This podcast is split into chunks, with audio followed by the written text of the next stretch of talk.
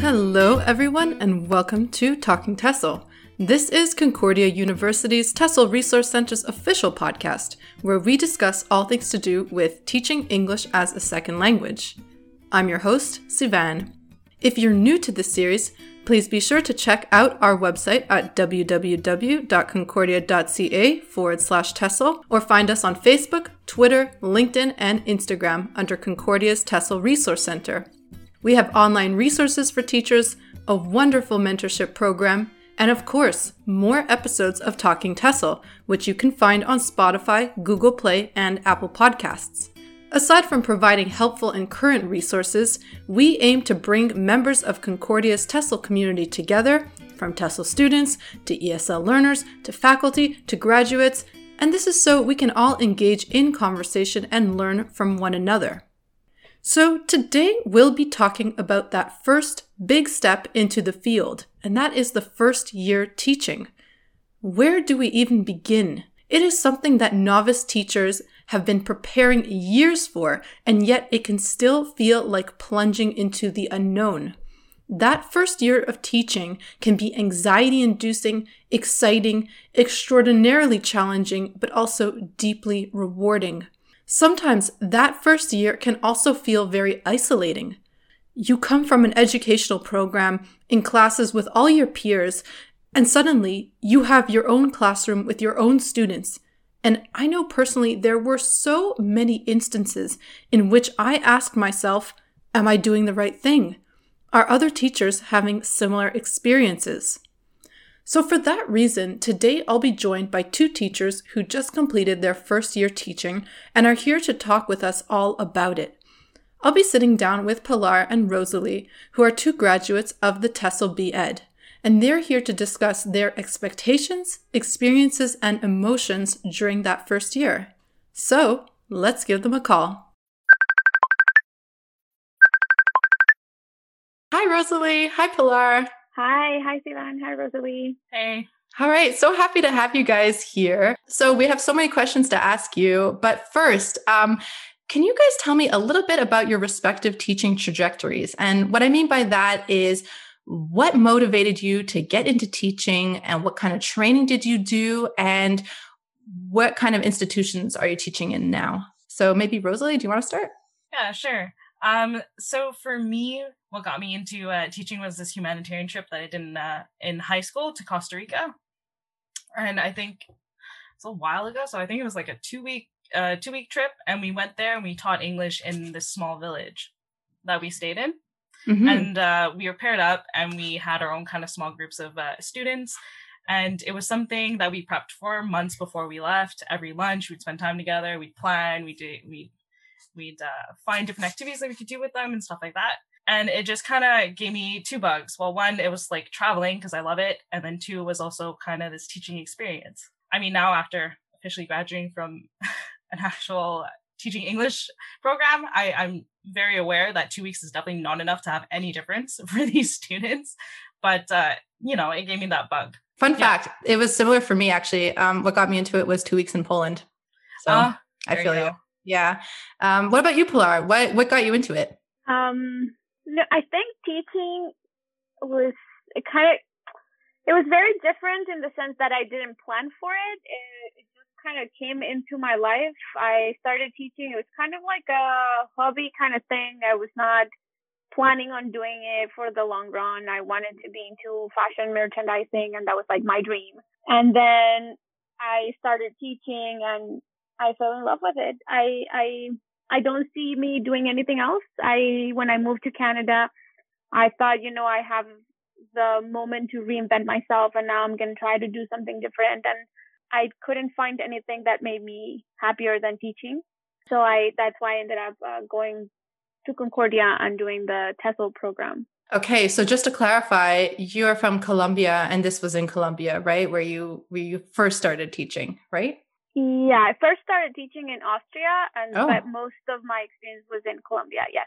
So there's a lot of moving around for you, Pilar and Rosalie. It was really from this volunteering trip, but it seems like you guys both just like got into teaching and realized, oh my god, I love this, and I want to like really follow this. It wasn't something from childhood? Sometimes people No. Yeah, no. I have No, a no. very clear, distinct memory from high school where I was like, my God, I do not want to be a teacher. really Why? Why would you ever be a teacher?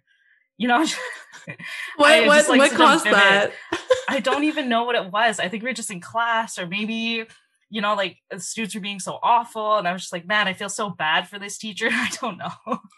but I just have this vivid, vivid memory of just being like, dang, it's not what I would want to do. like this is this ain't it that is so that is so funny that is that's really funny so okay so then in your first year you guys um basically started off here during covid which is like a crazy I, I mean covid is such a unique situation because i guess it maybe kind of levels the playing field a little bit. Like everyone feels novice. Like would you agree with that statement? Because i've heard that thrown around. Would you agree with that?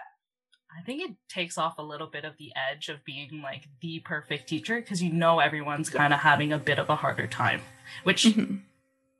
you know, I'm not saying like that's great, but it helps a little. You know what I mean?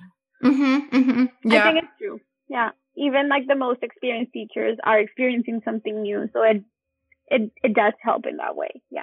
hmm Did it help because you felt like, um, okay, everyone's everyone's struggling the same way that I am, and and did you feel like people were more apt to talk about their struggles? Like, do you think that was what was kind of helpful about it, or like there was just more communication? Yeah, I think communication is a big part of it. Like we're almost like more willing to say, "Oh, this didn't go well," and I tried this and it worked um, with this group, or I don't know.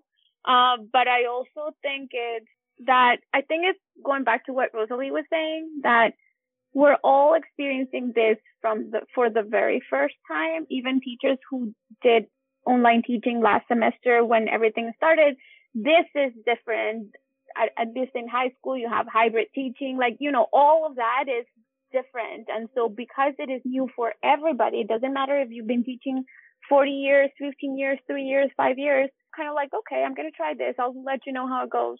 And so, what were your situations like? Because I know, yes, in high school there's hybrid teaching. In elementary school, what was this? So, what what were the situations like for this, like teaching this year, the formats? Um, I feel like my answer is going to be a lot shorter. Go for it, Rosalie. because um well i mean i've been incredibly fortunate where my school has had no cases at, at all whatsoever Okay. no classes have closed or anything like that so i've been in classes since september teaching my own groups but also subbing as well and um anytime there's any online teaching that i would have to do it, it was after my class so like in december for christmas when we had that online teaching in elementary um, I had my last class and then the next day it started. So I didn't have to uh, do any of that. Oh, you avoided the online. I did. Okay, and I seem wow. to continue to.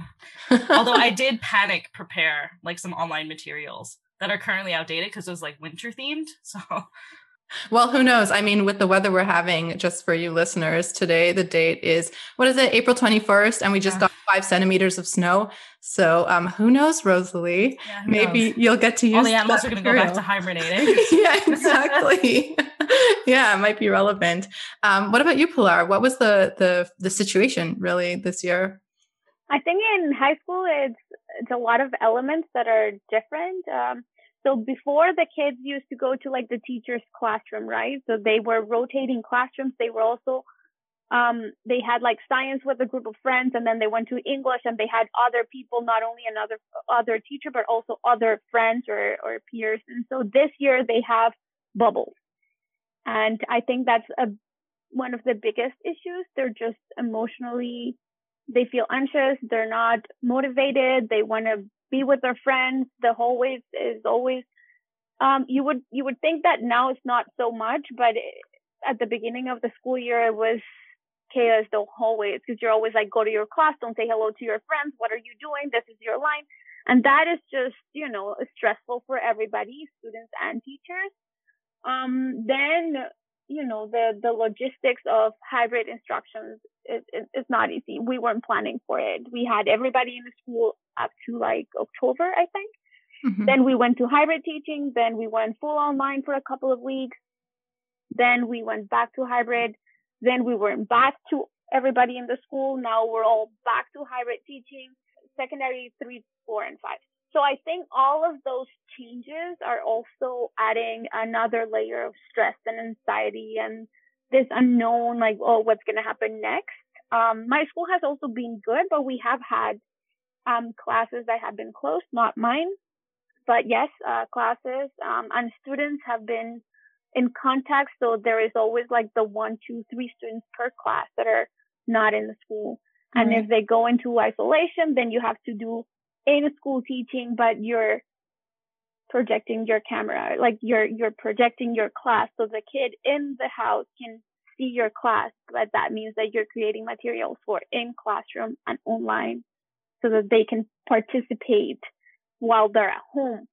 So it's, it's all of that, that it's a, it's a bit, it could be a bit daunting, I guess. Um, you get the hang of it, for mm-hmm. sure, but, mm-hmm. and you learn to plan more practically so that it works in all scenarios, but it's not, it's not easy. Classroom management in hybrid or in online, it's different. You, we, you weren't trained for that. You weren't trained for turn on your cameras, turn off your mics, you know, um, stop. It's just different, different classroom it's management. Just, yeah. It's, yeah. It's beyond. Wow. Okay, this is a question I wanted to ask later, but I feel like it's very appropriate now. So, for both of you, respectively, and especially given the circumstances, like first year and then first year with COVID, what kind of support systems did you like? Did you create for yourselves? Did you already? Did you have? What kind of support systems did you have for this year? Uh, for me, uh, in my case, there is another English uh, teacher at my school, but mm-hmm. unfortunately, um, the days that uh, the day that I'm there, she's not. She's oh. there on all the other days that I'm not there. So really getting to meet her and get to know her type of thing has been a little bit harder. On top of that, too, when I am there for subbing, at lunch she leaves to go home. But uh, I think a huge resource for me was the Quebec ESL group on uh, on Facebook. Mm-hmm, mm-hmm. Um, reaching out there, I got a I got a lot of uh, materials and stuff like that, and often just scrolling, people ask questions that you know I was like, oh, you know, I thought about that the other day, and then you know I see some opinions, I'm like, okay, that's great, it's helpful um, a huge support system for me is also Pilar. She's pretty much the the person I call whenever I need help, whenever I have a question, whenever I need to like bounce an idea. Um, so it's super important to have a, a definitely like a close teacher friend that understands what you're going through. Yeah, because you guys graduated the same year from the BEd, right? So yes. you guys like went through the program together. Entirely. TESOL BFF. Oh my god. Okay. Wow. we, we got paired together for the first uh, House of Friendship internship and then it was like we can get rid of each other. Oh my god, no way. Okay, so it's like right from the very beginning. Wow, that's so cool. What about you, Pilar? So what kind of support systems did you did you have this first year? So I was very lucky because um, my my contract is at a high school where I did my internship. Okay. And so I knew more or less the team, but my my CT was super generous. Like the whole summer I bounced off ideas. Um and now that I'm actually in the team, you know, like be, beyond the oh hi, good morning, like that I feel part of it, they're super welcoming. There are like seven teachers, they're super welcoming. They're all happy to share ideas and and to say, okay, you know, like we're doing sec threes. And even if you're not, then they say like, you know, I'm thinking about doing this. What about if you do this in sec two so that next year we do this in sec three and it kind of connects and it's, it's just a very, very nice environment to work um, in. Uh, my school also has a mentoring program. Oh, that's it's, great. Uh, with a um, retired teacher that she retired this year. So she was in the, as a teacher in the school last year she's super nice. I think for me, um, that helped in all the admin stuff because mm-hmm. um, there are a lot like okay, so I teach Spanish and English at the high school, and mm-hmm. so in the Spanish department is me, right? That's okay. that's it. Like you are the, the department. Right. so I don't, I can't, I can't say, oh, what do you think about this? And how do we do this? And does this transfer to the IB because I also, I teach the IB program. So all of those little things are very um, subject based, but then you have that help with the admin stuff, like how do you um, get consent for different projects and things like that. So that I think that was very important uh, for me um, as part of the mentoring program. But I do think that schools that offer mentoring program are are rare um, mm. or a mentoring program that is so structured because in my school it's very structured. Like she came to see me a hundred times. She invited new teachers to go see other new teachers to go see um like more experienced teachers too. Like it's very structured. So I feel that helped a lot. Um, and then, you know, my principals are super nice too. So it was, it's a very nice environment. I, I had a lot of help and the Facebook groups are very helpful. And yes, like Rosalie said, having someone that is there when you're having a bad day and just want to vent and run on, run um, off ideas and all of that is super important. So I'm very lucky that I also have Rosalie to do that. Yeah, so I want to ask, like, so your peers from the program, like, do you guys, um, do you guys keep in touch? Do you guys like have a group going, or do you find you just like, you know, found your person that you would bounce off ideas, or what? What's the support like from the graduates? Do you guys um. I'm, i would say it's mixed. We do have uh, groups. I think we have a couple of chats too. Mm-hmm. And uh, occasionally, you know, you got people that throw in a question, or if people are looking for subs, because you know we I think people would like to pull from the people that we know to get get as a sub. Um, but um, mostly, I would say for me is uh, is Pilar. But I mean, I've just kind of been using Pilar for the last five years. Mm-hmm. all assignments, all projects, pretty much everything. What about in that first year? What was your your work life balance like? Like, what was it like at the beginning? How did it change over time? What does it look like now?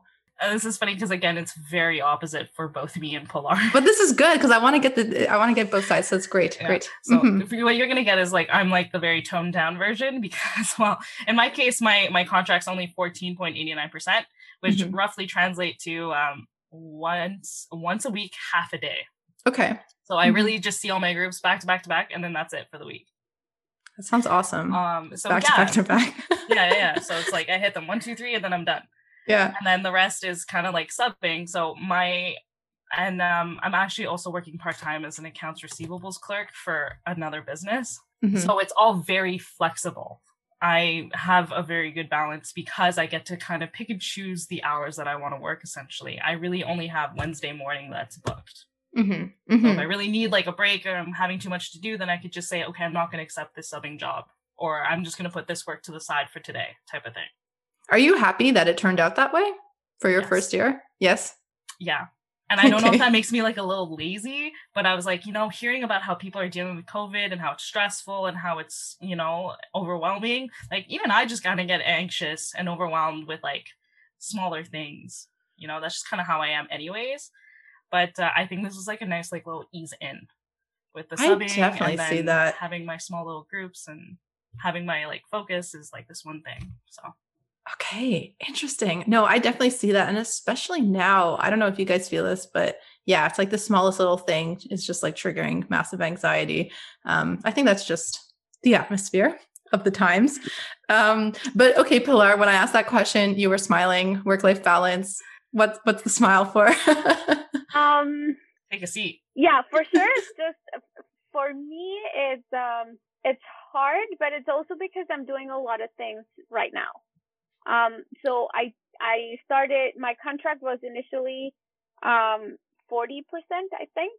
And mm-hmm. then as soon as I went into school, the principal was like, "Oh, hey, would you like to take like I don't know, I think it was like three or two or three more groups." I was like, "Okay," you know, I'm like, "Yes, okay." And then uh, later in October, I got one more group, so I started at 40, and now I'm at 90. So um, that is a big workload then I I'm doing my master's full time, as you know, Sivan. Yes.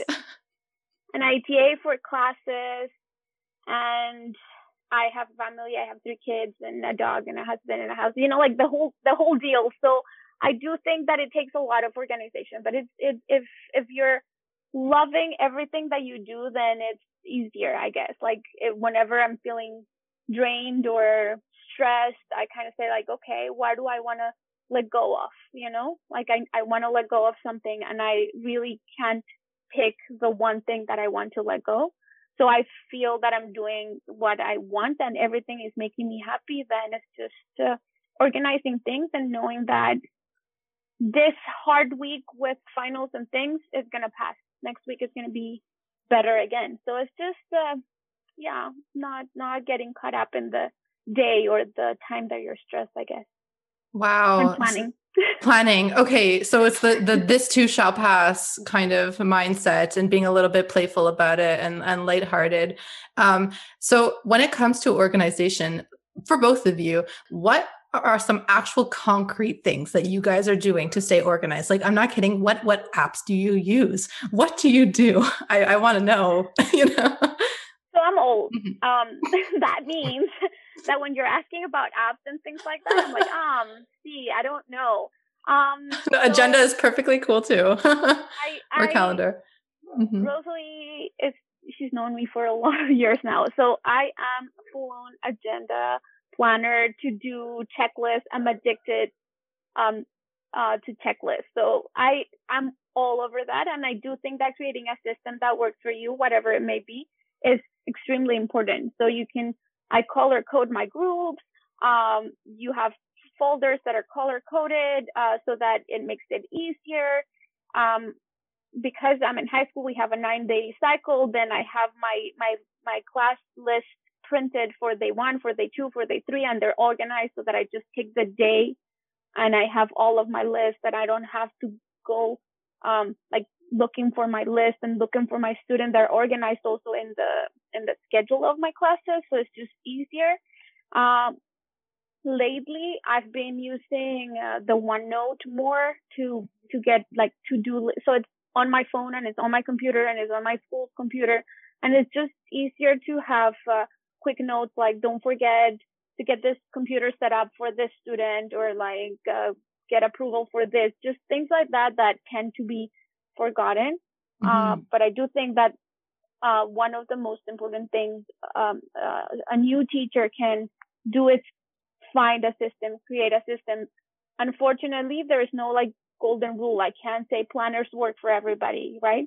Mm-hmm. But you need to find a system because that will bring everything stress, anxiety. It will just bring everything to, back to like level one. You're going to be like, okay, I got this. I think that is such good advice that you need to have a system, you need to have a routine, find the things that work for you. So this is interesting because Rosalie, if you're working, uh, what was it? You said 14 point. I it's like a 14.89. 14.89 14.89 okay if you're and you were saying before also how your hours are more flexible do you find like if your hours are more flexible like that do you find it harder to create these routines and these systems um no, but I think that might just be me. Because mm-hmm. like I, I feel like I'm lazy, but I'm also incredibly organized and like like anal. Okay. Okay. So what like great I combination. Be, I know it's very weird. So I can be very, very lazy and I'll wait last minute to do things. But then mm-hmm. I'll have these random days where I'm like, I'm sitting in front of my screen for like eight hours straight and I'm like powering through everything and I get everything organized and done. Oh my God. I feel you. I'm the same way. I'm the yeah. same way. And, and I, I, wish I was a bit more balanced, but okay. I, I don't know. I'm like, you know, Pilar is like your class, of like I'm organized and everything teacher. And I'm like, man, I'm so jealous and I wish I was like that. But then to a certain extent, I kind of am. But it's okay. like my lazy side that's like jealous of her. And then it's kind of like my lazy side oh, also bullies organized. my organized side. but um because I have um, you know, I have three groups. I have like 55 students. It's very small. Um, it's easy for me to organize my stuff into a nice little binder. I have everything printed out. For me, my planning is like a nice Word doc. I wish, I wish I could get those fancy teacher planners. Like that's my dream. But I I have three groups and I see them once a week, half a day, you know, so I don't have anything else to plan. So I'm not gonna spend the money on a planner just to fill up one Wednesday morning. You know, right. so so I opted for a Microsoft Word thing, nice point form things, little notes here and there. And uh, and that keeps me fairly organized. For subbing, I put everything in my phone. Okay. Also, just to keep track to make sure I get paid for the right days. Right. Right. Right. Right. Um, but I have I have my I have my binder and it's nice and organized and I have uh, little spots for each of my groups and you know every time before class I'm counting all the little papers to make sure each group has their 18 pages.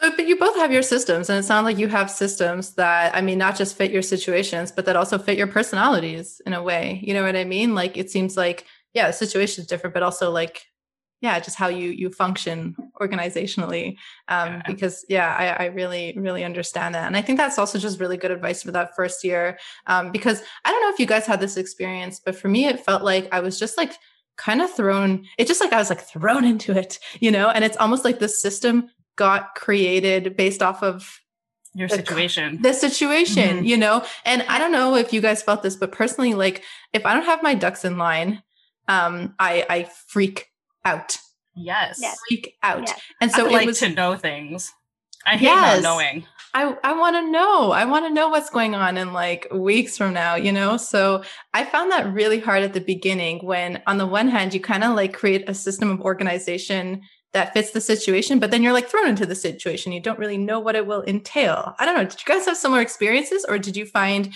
like you had your, you had systems before?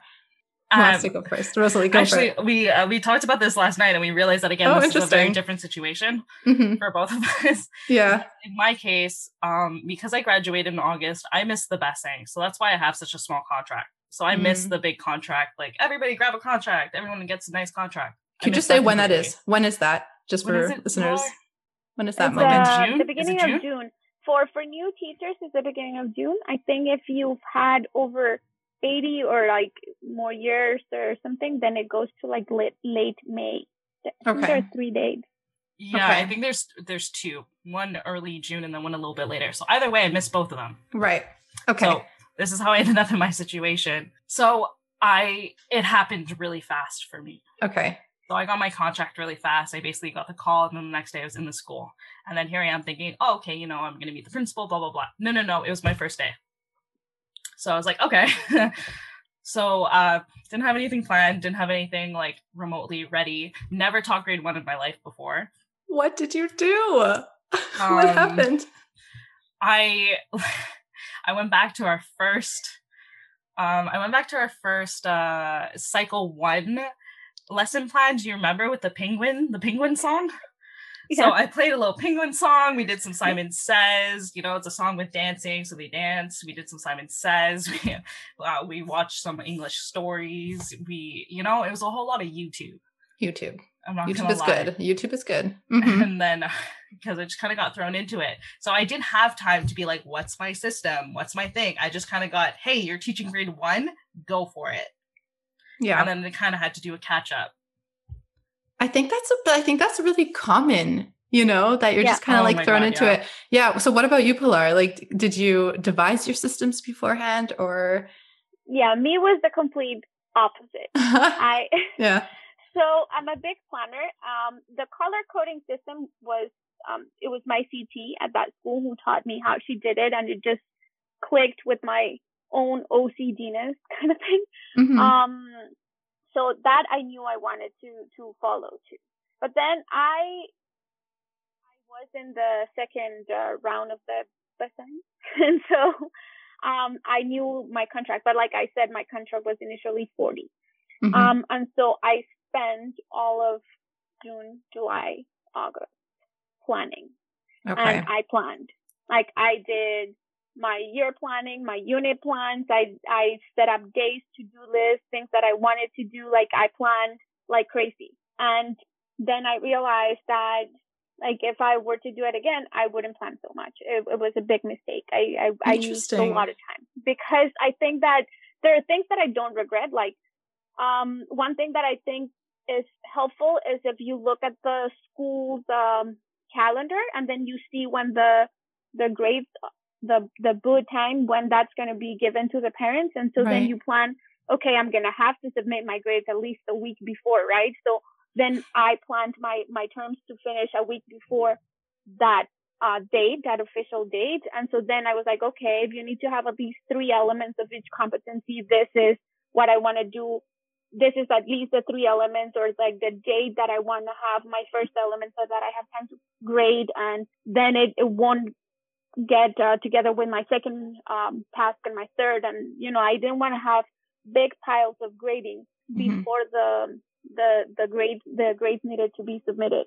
So that's helpful. It's helpful to know, like, okay, I need to teach 80% of my book at least. What tasks do I think are essential or I want to use? What units do I want to use and why?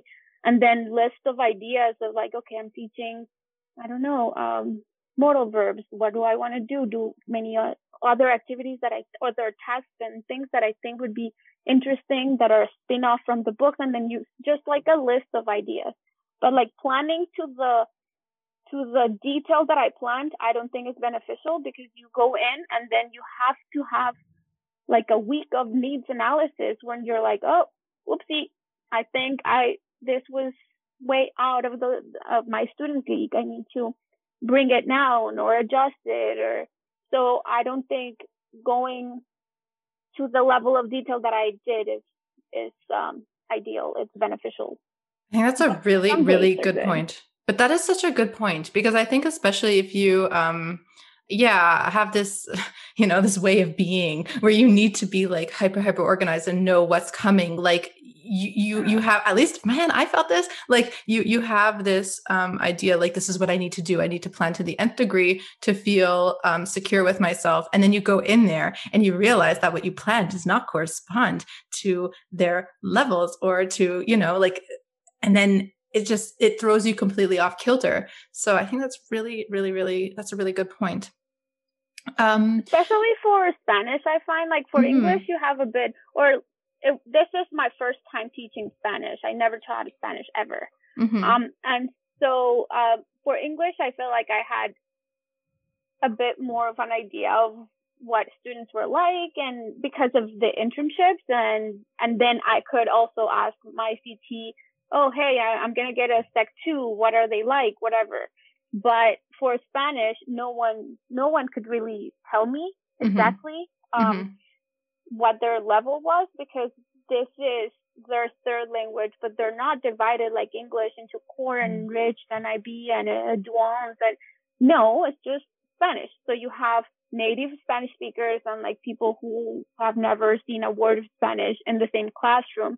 And it's very hard to, to tackle that. I think people are going to be in that situation even for English. I'm relating yeah, so hard to this right now. like, yeah. Mm-hmm. We are. Bubble classes uh, have made that happen to us. So yeah. have yeah, absolutely. Multiple levels. And it seems like it's going to be like that next year too. So, right. Okay. I want to talk about um, your expectations going into that first year.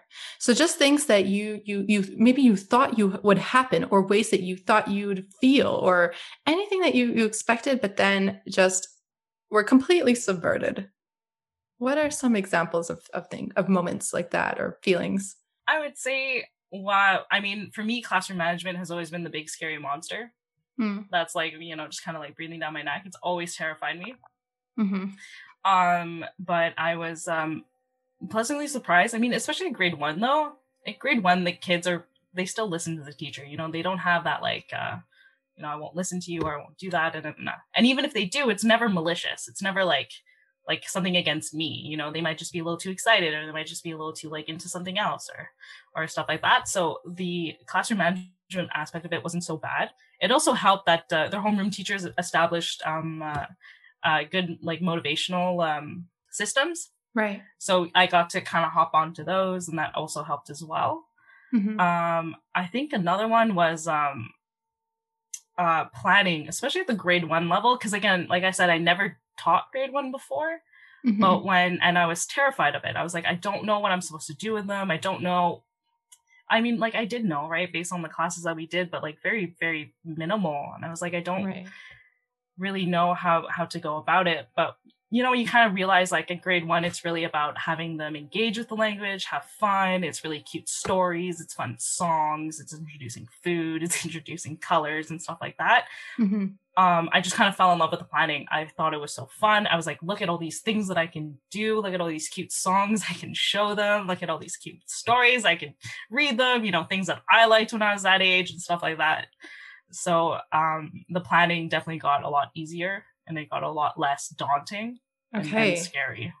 That's interesting. So it's things that you thought would be scary, and then you got into it, and you're like, "Oh my god, no! I actually really enjoy this, and it's flowing a lot more than I expected it would." Yeah, I was like, "Oh, I guess this is what makes me a teacher." Okay, it makes sense because you know you don't always feel like a teacher, mm-hmm. but then mm-hmm. you kind of fall into these things, and you're like, "Okay, yeah, you know what? I think I'm in the right profession." Okay, interesting. Interesting. Yeah, yeah, yeah. I'm sure a lot of people can relate to that where you, yeah, have those moments of doubt perhaps Oh, where you're like, 100%. yeah, yeah. Um, what about you, Pilar? What were some things that you expected or maybe even didn't expect? I don't know. I think it's again the opposite to Rosalie. Classroom management too, but like I found, I always thought that classroom classroom management was like, okay, here are the rules. Do we all agree to the rules? Okay, we agreed. Done.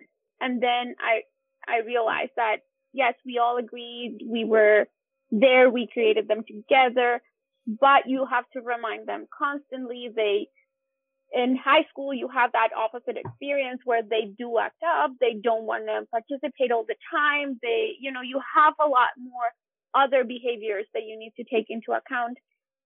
So I feel that I thought it was easier than what it was. I also, but I also, uh, one thing that I confirmed was when we started, when we were in one of our classes, in one of our pedagogy classes, um, we saw this video and then it was actually of the process of establishing rules and things and they kept on saying how like you have to do that like they want it's there whatever um whatever you create they want is what is going to last for the rest of the year and it seemed very uh, absolute um Mm. and i and i confirmed it i think um i got the group that i got later on in like late october it's still my my hardest group to manage and Okay. I think it's because, and November was horrible because it was that struggle of like my rules versus like the other teachers' rules. And it's not even, it's not even like, oh, I want you to do what I want you to do. It was getting used to a new teacher, to the new students, to the new dynamics.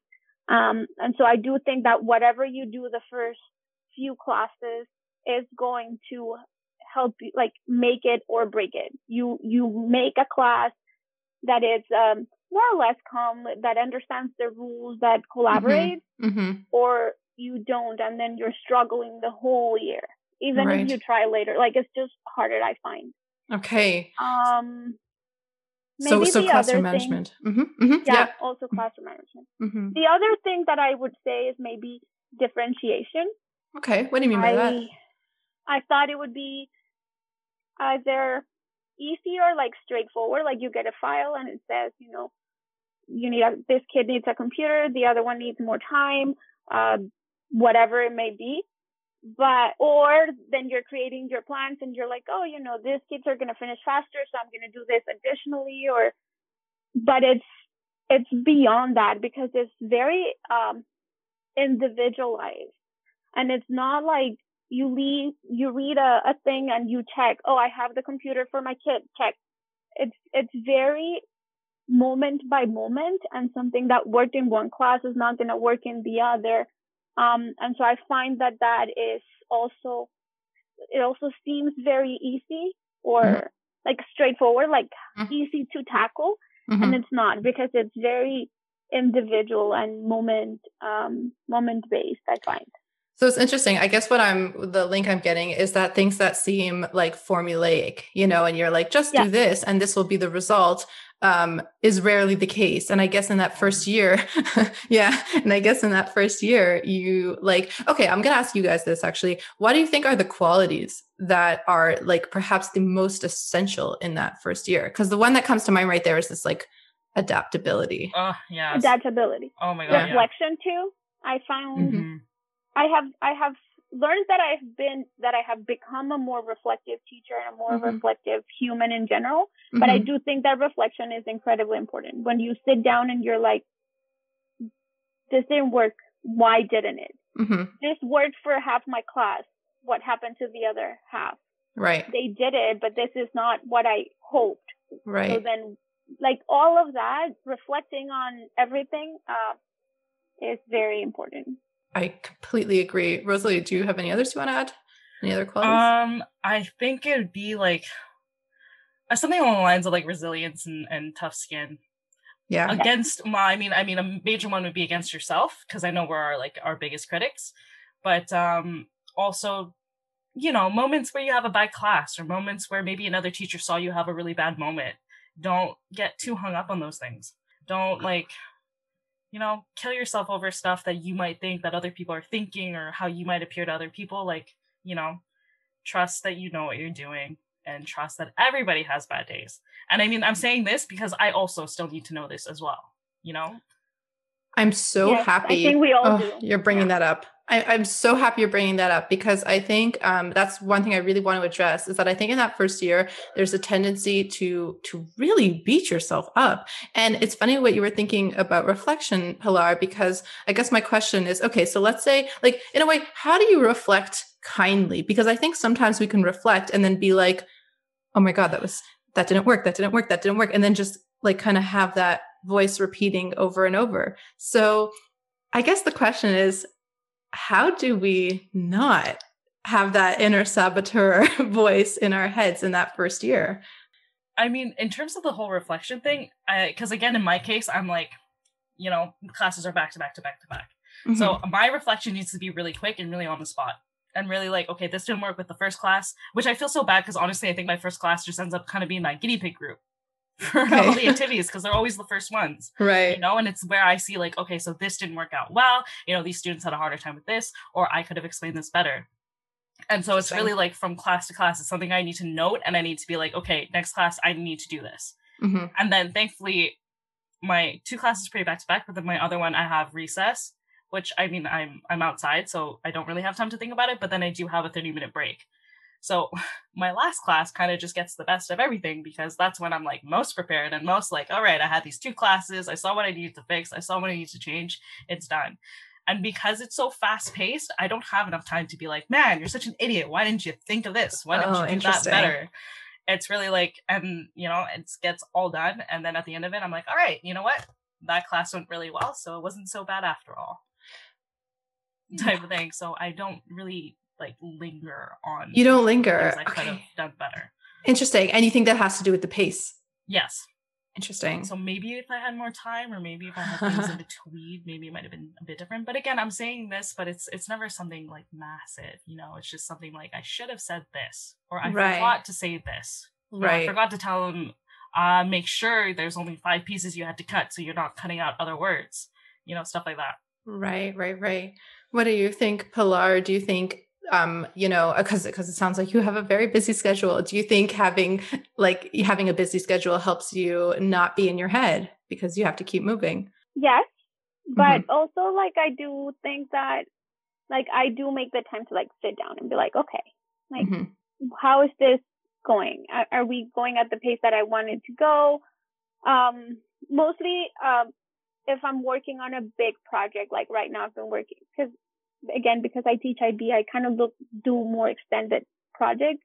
Um, and so mostly if I'm working on a big project, I sit down and say, okay, am I like going off track? A- Am I staying where am I, am I still leading my students to that bigger goal? Mhm. Um, and I, but I do think that it's a personality thing again. Um, Mhm. for, for some people it might be easier to be like, oh, you know, like this worked well and this didn't work so well, but overall it was this. Mhm. For others, it might be easier to just be like, oh, this didn't work and this didn't work and this didn't work. I don't do that, but I, because I think it, with the pace, you kind of do it mentally. Mhm. But I think that you can also do some sort of like exit ticket at the end of the day for you and say like, you know, two things I didn't like, two things I liked. And so you write a sentence or a word or, and then by doing that, it, it would eventually become um, a bit more autonomous, but it would also make you, guide you into thinking of positive things too, because I do think that it's very easy to be like, oh, I wanted to finish that by now.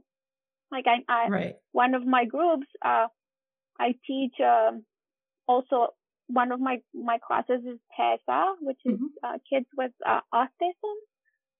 And I had planned this origami dragon and it was awesome. And I tried it with kids before and it worked. And, you know, it wasn't like the 30 minute that we saw in the video. It was a full 75 minutes, but it still worked. Then I did it with my TESA group. It took me four class periods, four Okay. 75 minute periods.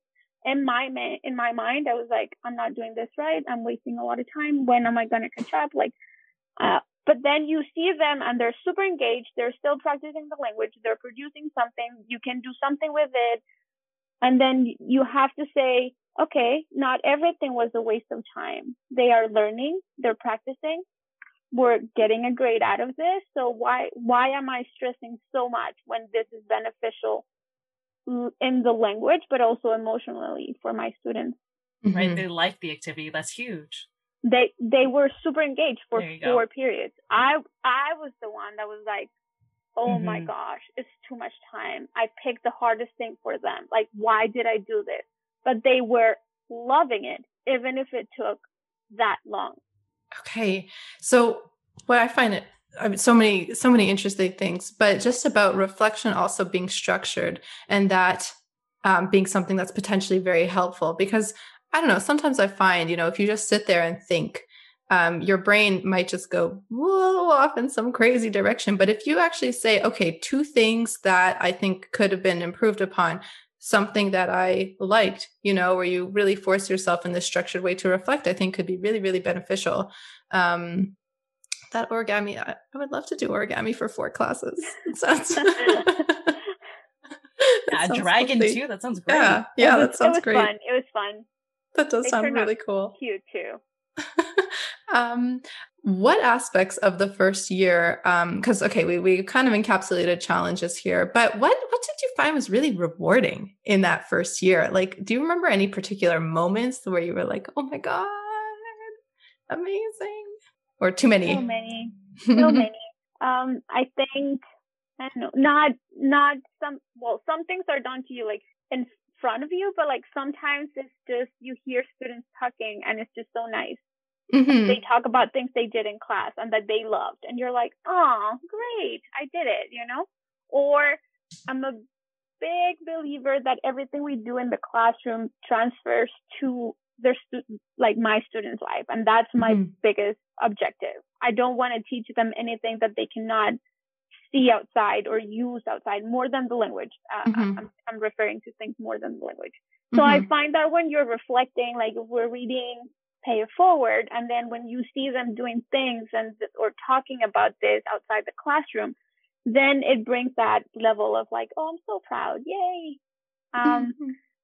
I also love it when like my students are like, oh, Miss, where, why do you have so much energy? Like you're always so happy and I'm not, you know, like I, am not always so happy and I'm not, I don't always have a lot of energy, but I love that they feel that I come to class to be with them and maybe, maybe I'm drained in the hallway, but I, I do feel that I step into the class and it's just like, okay, I'm here and everything is, is good. And I'm glad that they, that they feel that. Um, mm-hmm. but mm-hmm. like a particular moment, uh, one, one of my students, uh, made up, like drew a portrait of me. And when the student gave it to me, the student said, thank you, miss. You made me feel like I matter too. And I was like, it's framed in my office. I, I, I kept the post-it, put it in the bag, you know, like it's, it's one of those things like, oh wow, I, I wasn't planning on doing anything. I never planned to do anything that was especially targeted to you and to make you feel like you matter, but I'm glad that I'm making you feel that you mattered in my class because you do, you know? Um, so yeah, things like that definitely make your, your day. And you're like, yes, I can oh do this. God. Those, those moments that Rosalie was mentioning before that you're like, I'm in the right place. I'm doing mm-hmm. what I mm-hmm. love and, and people enjoy me doing what I love. So. Mm-hmm. Mm-hmm. Oh my God, that just warms my heart. Um, Rosalie, what about you? What were um, what's most rewarding? very similar thing. Um, you know, the most rewarding is when um, the students really get into a story or song or like the unit that we're doing. Um, you know, and they really enjoy the activity, they're super engaged and stuff like that. Because again, first time, you know, teaching grade one, so I'm not really sure what you know, is really going to capture their interest and what's really going to grab them. And I found mm-hmm. that I've been pleasantly surprised where like the most random things that I didn't think would really hold them is like they have so much interest into it and they're so into it and they love it and they want to keep doing it. They want to keep listening to the song and stuff like that. In particular, for this one thing, I decided I was going to do a game. Mm-hmm. Like, a, uh, you know, little matching game. So there's two images, you know, they flip the cards, if they get a pair, they take it. Right. unbeknownst to me, I I signed myself up for like four hours of like prep of you right. know cutting cutting these stupid little images and then gluing them to to construction paper and then having to cut out the stupid little construction paper so i had to do that and it would have been doubled if i didn't have uh, my boyfriend helping me so mm-hmm. you know i roped him into it hey this is support system too yeah honestly yeah. because i was like mm-hmm. my god if i would have spent eight hours cutting out these these stupid little images of like boots and jackets and scarves i was like i can't do it Mm-hmm. But um, but then you know I brought it in. Students were super psyched, you know, that they're they got to play a game, and uh, but not only did they play the game properly, I'm walking around and I just hear you know in their little voices, boots, boots, scarf, mittens, you know, because I had them say the words as they flipped over the cards, and uh, so much so that I I I use it again in another class, and by then you know they were falling apart, and I was a little upset. Mm. But I told my students like, look, guys, I've spent a lot of time on this, and they're being very careful they're very impressed with me as well. So I was like, thanks, guys. oh, that is so cute. That is really, really cute. And I also love, um, okay, another point, I also love the transparency, you know, that you kind of said to your students, you're like, I worked really hard on this guy. Yes. Yeah, because you know? then they all looked at me, they're like, You did this? I'm like, Yes, I did. Please be nice. Please don't rip them. I love that because I mean, and I'm not saying this to fault at all my past teachers. Like I have wonderful, wonderful teachers, but I don't think as a student I was ever given this impression like um Oh, your teachers Not, are humans? Yeah, yeah, yeah, exactly. exactly, exactly. You know? So um I think that's really cool. And I think it's also especially in the first year. Like what do you what do you guys feel, I guess, about the topic of showing vulnerability to your students? Uh, to be fair, I have I have six year olds, six, seven year olds. Mm-hmm. I, I, don't think I can go that deep. But even um, saying like I worked really hard on this, you know, it's yeah, not just like know, it magically appears. They can yeah. relate to. You mm-hmm. know, they they understand the concept of time and you know, four hours is long and and you know, they understand how hard it is to cut things. You know, they complain after cutting like five little, little five little slips of paper. You know, right. My hand hurts. like, right. So so obviously if it's like more relatable things, yeah, I yeah. Mean, I think it's also important to talk to them about stuff like that too, yeah. because they know a lot more than you would think, or they understand a lot more than you would think. Hmm. Hmm. Hmm. I agree. I mean, I, I feel this one hundred percent. What What do you think, Pilar? I think so. I think you don't go like crying into the classroom and saying, you know, this is happening in my life because it would be a bit too much. Mm-hmm. Uh, but I do think that saying, I'm I'm feeling proud of you in this moment, like this was very nice, and then also saying yo guys like what are we doing here? Where mm-hmm. where is the the respect? Uh, what is respect? Okay you know i feel like you're disrespecting me. Um am i disrespecting you? Ooh, yeah I've like especially with with with mm-hmm. my um, my group that i told you guys i got late october i feel like that's a group that i have to constantly go into this. I spent time planning this class. Like i didn't just walk up the stairs and showed into this class and pretended to be i planned this. I mm-hmm. Put work and effort, I expect you to just listen or just like pretend to participate. And then hopefully you will see that it's nice and try to actually participate. So I think it is completely healthy mm-hmm. to share this type of, uh, of emotion. Okay. Interesting. Interesting. I think it's important. I yeah. do because yeah, you don't want them to think you're not you're just like this, you know, robot, right? Yeah, it's like very yeah. relatable about that. I mean, I think it's it's interesting. Like as a teacher, I don't know personally, I feel like you try to maintain this mm. authority on the one hand, but also like I'm human. I'm like you guys, you know. So it's this it's a bit of a balancing act there. Yeah. yeah. But I mean, personally, like even as a student, I I loved it when my teachers were fairly straightforward or at least you know also you know talk to us like we were also human beings. Like look guys you know i'm having a pretty bad day today so you know whatever it was whatever it was. Yeah i i think that that conveys respect honestly. It's like i respect i respect you. Like i i share enough with you because i respect you and i feel like you'll you'll get it and you're mature enough to mm-hmm. to respond to this. Yeah oh my god mm-hmm. i have there's there's so much I want to ask you guys, but I feel like we're running out of time here. So just one more quick question.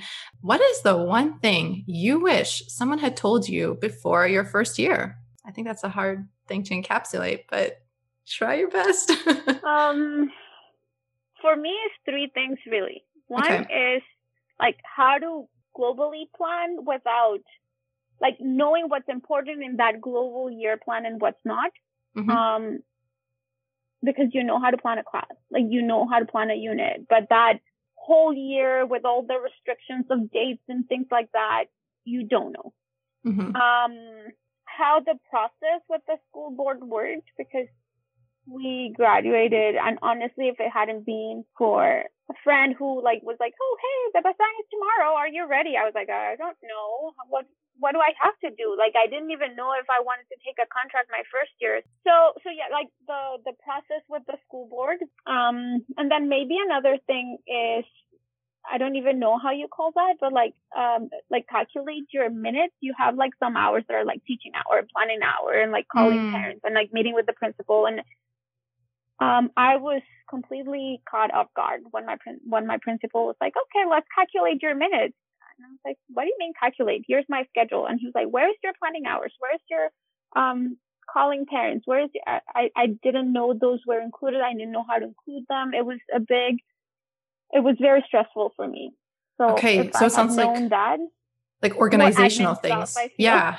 Yeah, it sounds like admin, organizational things, like these very nitty gritty details that would have probably saved a lot of emotional um, turbulence, perhaps stress. But if those are mm-hmm. too hard, just like find a system that works for you. Like figure out if it's a to do list, a checklist, a block schedule, time schedule, like tech, paper, however, but just like make sure you have an organization system that helps you be in control of the situation.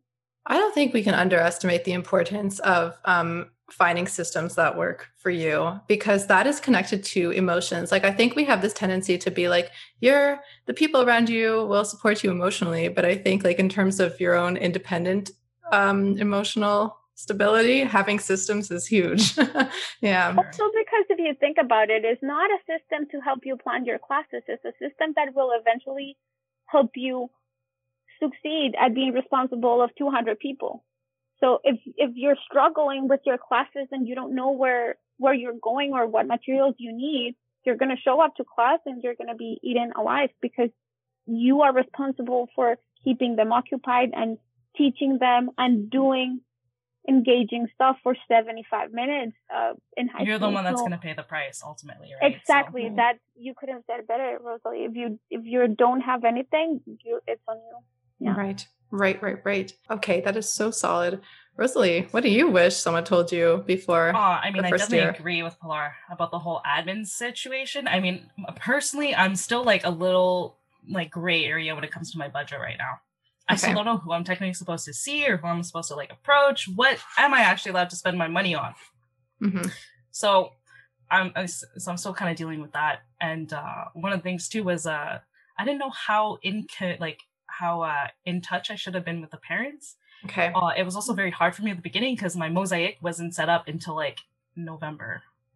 So like even if I wanted to send an email to all the all the parents to be like, "Hi, I'm your student's new English teacher," you know, I'm like, you know, three months too late. Oh my god, t- type of thing. Right. Um, I, I mean, like at grade one, seeing as I see them once a week and all that, there's not much to say. I've had parents reach out to me and stuff like that, mm-hmm. and uh, I did ask the homeroom teachers to pass along my email if ever they need to get in touch with me. Mm-hmm. So kind of found ways around it. Mm-hmm. Um, uh, but I guess the thing that I would want to say that's more on uh, on things that we we've like already touched on is yeah. uh, you know give yourself a break. Um, even if you have all that self doubt, you know you you did do the five year program, you did do the work, you do have a solid base, a solid foundation. You know, trust your judgment. And um, one major thing for me that helped me kind of feel a lot better was that ultimately whatever I do in that class, it's not going to make my students regress in English you know right, right. they will get something they will you know maybe it's going to be very minimal but ultimately they're not going to take steps back right you know right. i'm not going to do anything that's going to sh- sh- destroy this child like you know it's i'm teaching english it's not you know it's, it's really like you can only kind of go up oh that's a good language. It's a good mantra. That's that's a that's a good one to have in mind.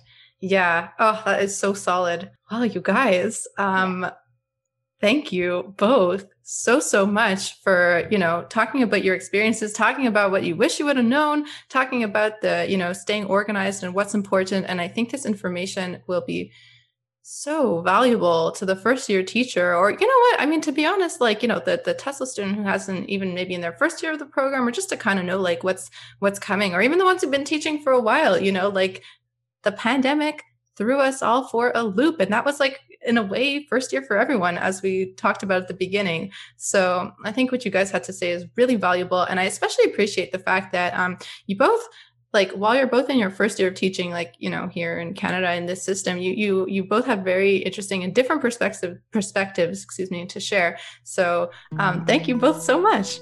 Yeah no thanks you. for having us. Yeah it's fun. Thank you